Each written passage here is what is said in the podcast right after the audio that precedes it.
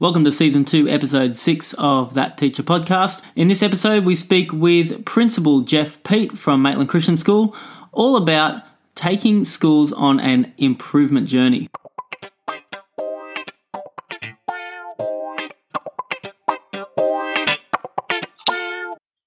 Well, hi everyone, and welcome to another episode of That Teacher podcast great to have your company today. And on today's episode, I have a special guest who is the principal of Maitland Christian School, the school that I uh, currently work at as well. And so I've been working uh, alongside and, and under your leadership, uh, Geoff. And it's so great to have you on the show today. So, Geoff Peet, welcome. Yeah, thanks, Josh. Great to be on the show, and well done on the podcast. Uh, my kids, are, my kids are telling me that their teaching friends are listening to it, and uh, you know, you're you're into people's commutes. So well done on taking a passion of yours and bringing it to life. Congratulations. Thank you. Appreciate that.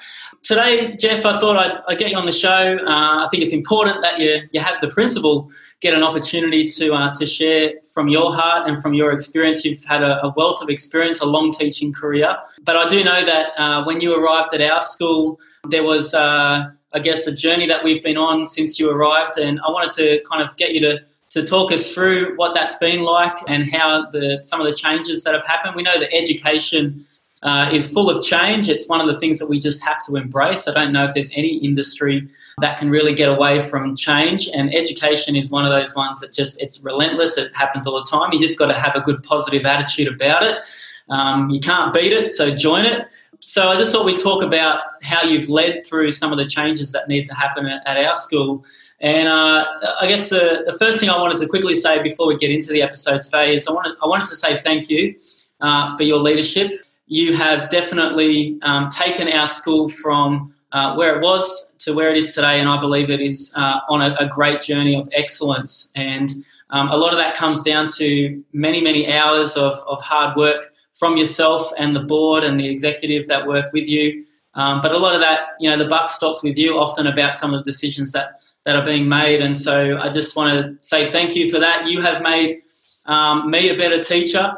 Um, and I know a lot of our, our staff uh, at our school do appreciate the work that you've done over the uh, the years that you've been at Maitland Christian School. So thank you for that. Yeah, I just want to say thanks. And look, schools go through seasons. I arrived at a really uh, good time. Um, you know, the previous principal had been the, the builder of buildings um, and done a fantastic job. You know, the last demountables were gone. Uh, everybody was in a permanent classroom. They were air conditioned, and it was it, it, was an opportunity to come to a school that was ready to build culture. And it wasn't that people weren't doing that beforehand. Um, but you know, once you're all settled and you know you, you've, you've done your last renovation, it really is an opportunity to reflect on what's going on in the classrooms more so. Not that people weren't previously, but you know, in, in this phase, we're in a great phase of being able to build culture, um, yeah. and you know, build on the culture that was already there and build the culture further.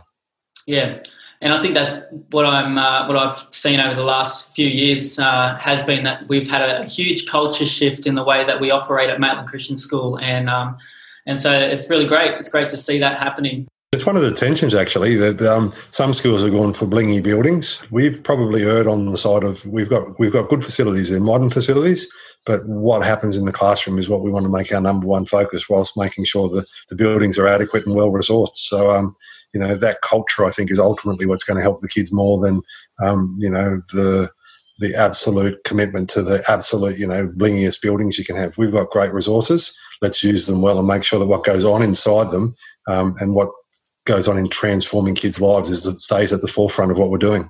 Yeah, absolutely. So I guess Geoff, let's um, maybe come go back to where some of the changes and the changing culture that you're talking about, where it began. Um, you know, we looked at some of the data, and, and I know that you're uh, really interested in looking at data and making sure that decisions that are being made are, are based on good data. We don't want to be making decisions just on a hunch, um, but you really analyze data well. It's one of your strengths. What was happening, I guess, a few years back that made you uneasy and, and caused you to think that we may maybe needed to start to work on a few things as a school?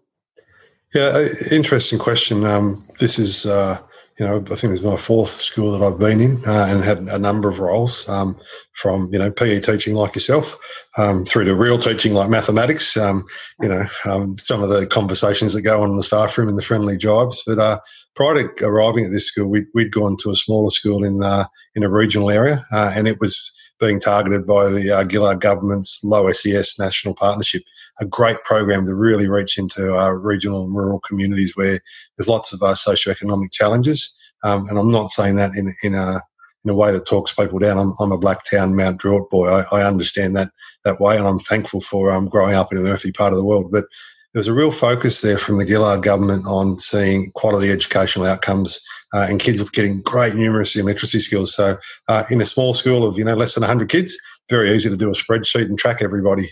So come to Maitland and it's 10 times the size nearly, but plug the data into the same spreadsheet. And there's some really encouraging things. Some sections of the school um, our NAPLAN data, the growth was 40% above the state average. That means the kids are, you know, in two years, they're getting nearly, you know, three years worth of growth. That's fantastic. Any teacher would be delighted to see that.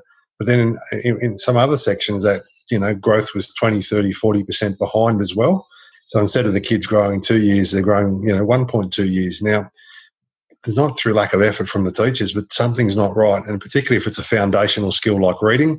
Now, I'm a maths teacher. I'm coming out to say reading is probably the most important thing we'll teach our kids apart from their identity and who they are. That's probably going to serve them best in life, but out of the skills that we teach, uh, reading, you can't read, you can't learn. It's like the running of the classroom. So we want to get our kids literate uh, and be able to read. And if their reading is not growing at the right rate, they're arriving in high school without the skills necessary to be able to understand, perceive, uh, think quickly. So, you know, they're, they're critical issues and we had to have a look at that. So that's very confronting, though, uh, starting to talk to people about results that aren't as strong as they should be.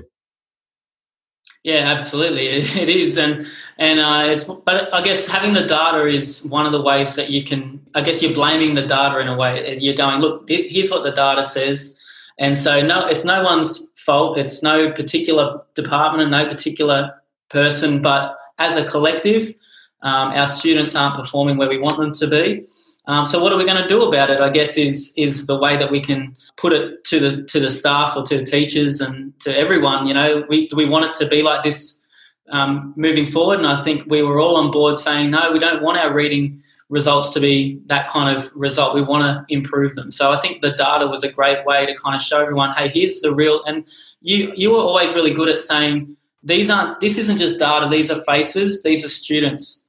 Um, and when you when you speak in that language, I think it helps teachers in particular to remember that we're not just looking at numbers on a page here. We're looking at students, um, people's kids, and we want the best for them as teachers. Yeah, and I think, but it, it, it's hard to have some of those conversations because teaching, nursing, even something like policing, um, which you know is in the media at the moment, a lot of people go into that because they care for people, and they tend to put their all into it. Um, you know, and it, it's it's a little bit tricky for teachers that are putting their all in and putting 50 to 60 hours to then say, "What you want me to work harder? I'm I'm not doing well enough." So I think we've got to be really sensitive to just how committed teachers are to their kids. If those conversations haven't happened before, they can be really um, confronting, and perhaps sometimes, you know, if we're not careful, they can be hurtful. But I think we have to get to the point and say, um, this is not about any, any, personal agenda. It's not that you're not working hard enough. It's not that you're not a good teacher, not that you're not committed to your kids. I, I, I do instructional rounds, and universally, all of my teachers are working the hardest they can, and they are, you know, giving kids great education. But sometimes you look and go, oh, we've got a strategy that could make you, you know, do that in 10 minutes less or, you know, really give you a little bit more time because your heart is to impact your kids. So it's just looking at our effectiveness together, and they're they're bold conversations, but it's you know, no different than what we do when we hit fifty and we stand on the scales and go, I need to put some effective strategies in to look after my my fitness and my well being as someone who's getting older as well. Absolutely, and so I guess from that from that data and and back in those those days, this was back around 2011. We then started to go on a bit of a journey of of starting to uh, work on how we were going to turn that around. And um, this is a great news story because it, you know it has turned around in many areas at our school. And so we just wanted to kind of encourage those who are listening today. I guess our story is is one of um, looking at you know taking a, a, good look at ourselves, realizing that there needed to be some change, and then going after some things, putting in the hard work to uh, to see those changes come to fruition. So so Geoff, what were some of the things that we started to do? What were the steps that we started to take to address what we were seeing? Well, I think there's some there's some fairly structural things you can do. Um, so we we sort of we started saying, look, literacy will be first thing in the mo- in the morning for primary school. Um, that gets rid of the interruptions, and we make sure that time is protected. Um, you you'll get a little bit of dividend out of that because the kids are learning in the morning. Um, the time's protected.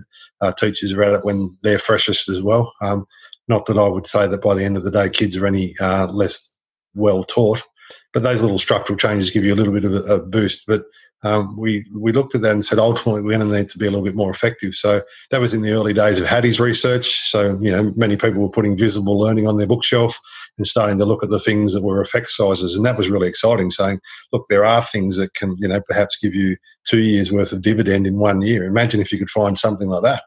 So we started to talk and wrestle with what that might look like, but where do you go if that's something you haven't had conversations around before? So, yeah. thankfully, at that time, you know, there was a New South Wales government program that similarly looked at our data and looked at our socioeconomic status, and uh, we were invited to be part of a five-year improvement program uh, with a target in the primary school of uh, improving literacy and numeracy foundations. So that gave us some uh, critical friends, and I'd really encourage people that critical friends. Um, who are ready to walk the journey with you is a really effective way to do uh, a, a, a learning journey, whether it be you and a colleague in school um, just saying, look, together we want to be more effective. Uh, but if you can find someone who's ahead of you and knows a little bit more than you do, find a, a person like that or a school like that. We're, we're all committed to the same thing. Um, and there's people out there that will walk this journey with you.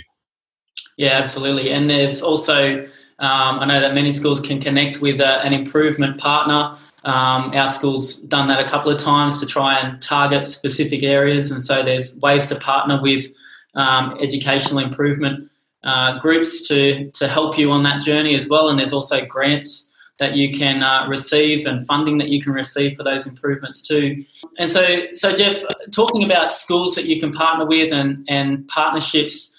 We, we did make some partnerships with a few different places in, in our journey, especially around the pedagogical approaches and the teaching approaches that we were taking.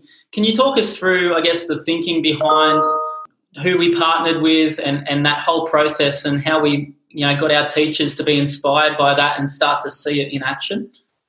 The journey for us there was we, we sat down and we had a look at Hattie's research and said what works? And uh, initially we went with direct instruction. Um, that was listed as being quite effective. So we were we took a bold step and sent three staff to the US um, on a seven day turnaround. They still tell me about that double jet lag um, blessing. But we went to the, the best. If we're going to do DI, where's the best practice in DI? And you go to Oregon, and you know in Eugene they hold the in, international conference there. So three of our teachers went and immersed themselves and listened. And really, what would we need to do uh, to do this with integrity? So they came back and said, look, we don't need to go again. Um, we found a consultant that uh, coaches schools, that works with schools, that understands the heart of who we are as a, a small faith-based school as well. So we flew her out and she was very generous. Big shout out to Donna. We miss you, Donna. But she came for two weeks and really our educational leaders followed her around and watched how she taught people. Uh, and she's a big advocate of instructional coaching. So um, I guess our instructional coaches learned instructional coaching by watching someone do it for a couple of weeks and saw the power in that. So that was our first step is to who's doing it better? Uh, what does it look like? And how are we going to do that really well? Let's not half commit to this. Um, let's do that. Um, and we, we saw a dividend in DI programs um, initially, uh, but Donna said, look, guys, this is integrated American curriculum. There's not enough time for you to do everything you need to. You're going to have to look further outside the box. So um, sometimes you go down a rabbit hole um, and it's a dead end. Other times you, you have to take a turn and say, um, this is where it's at. Now, staff find that a bit unsettling because it's change and change again. That's where that critical friend can be helpful sometimes to say, what did you learn on your journey of improvement? Because with the amount, as you mentioned, the amount of change that teachers are doing to throw in a change and then another change, um, some people thrive on that. Um, that will send some people um, into the, well, can you please just tell me what I have to do uh, phase. So we want to care for our teachers as well. So we, we, we did a reasonable job of that, but we then went looking for another person that we could learn from.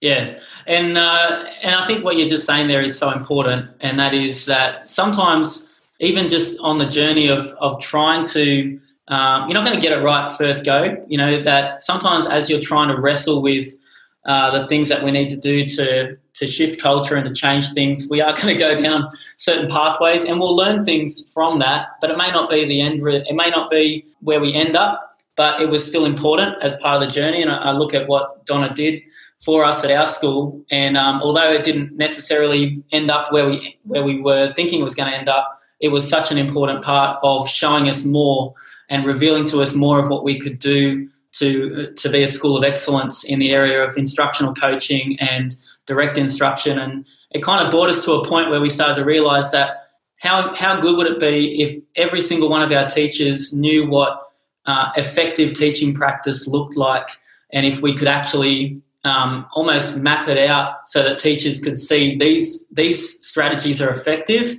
and these are the ones that we would encourage you to use so that we weren't just guessing and so I know that at our school now one of the one of the culture changes that I would say has has happened Geoff since you've arrived is that I think every single one of our teachers would know what good teaching uh, looks like they could tell you particular pedagogical practices that are effective practices whereas maybe before that it was not as clear. Um, maybe didn't have as much clarity around that.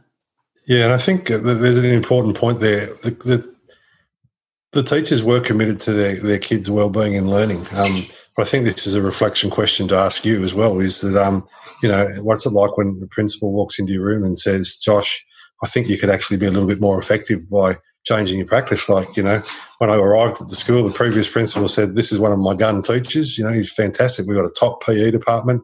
Um, there's no reason why, you know, you doubt these guys. And, and you were, you, you're a top PE department. We've got lots of top departments at our school.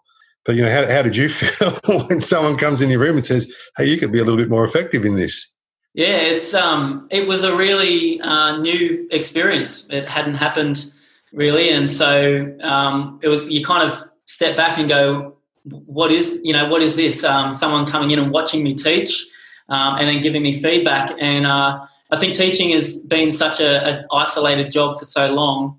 But one of the cultural changes that we've established now is all of our teachers are, are pretty much used to anyone being in their room, coming in and watching and, and giving feedback. Um, it's just, you know, we, we kind of had a closed door situation, not on purpose, but just um, how, you know, it kind of was. Now it's sort of like kind of quite open door. People, anyone can come in, watch you teach, and, and get something from that. And um, I think that's one of the other cultural changes that have happened now that we've started to map out what good teaching looks like. Uh, a lot of our teachers are keen to go and watch other teachers teach.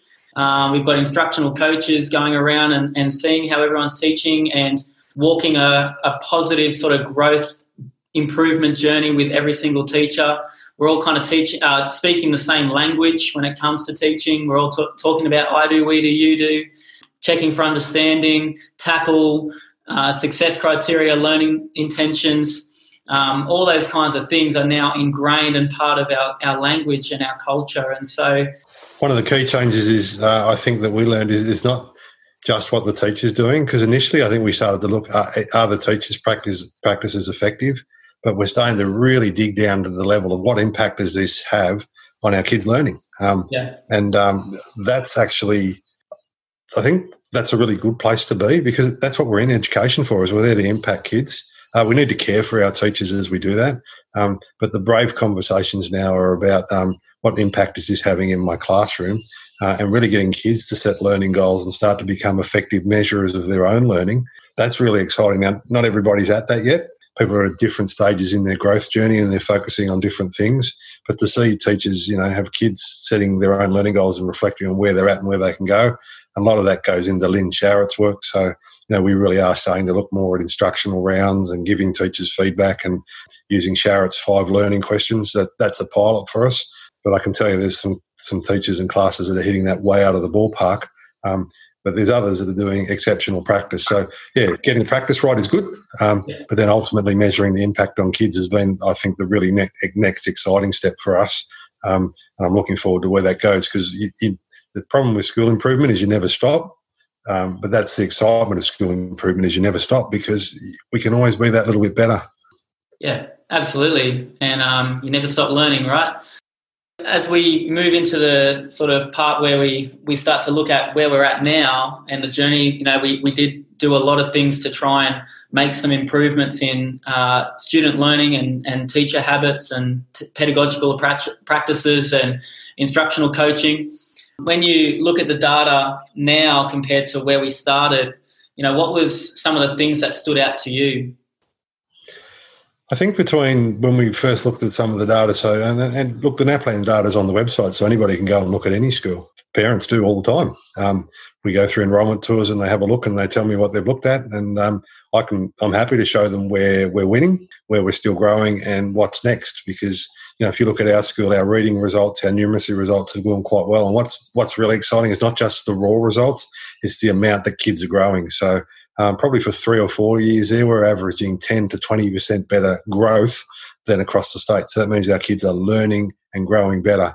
If you look at our 2018 data, people go on, they're welcome to have a look at that. You know, it's the first time we sort of hit a flat line, or probably 2019, sorry, we're in 2020 now. We didn't get to do NAPLAN this year. We look very thoroughly at PAT though. Probably our PAT results are a lot stronger than our NAPLAN results. And we're looking at cohorts that, you know, are they half a year, a year, a year and a half, two two years ahead of where they, they would be. So we look at a couple of things. Some of it's public, some of it's not, but we're, we're always looking closely. So I think where we're at is we saw um, our, our overall results go up. Um, we saw our growth rates go up.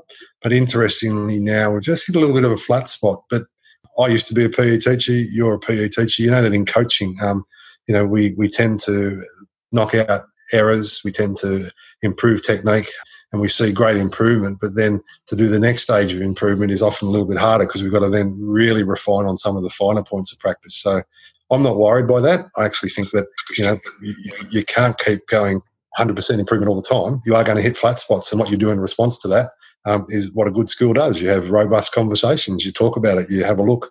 You, you dig in. You see where can we see this happening. But um, you got to do it as a team, I think, and really say how can we together do this that is a change from where perhaps teaching was 20 or 30 years ago, where I went to my classroom and I did my teaching.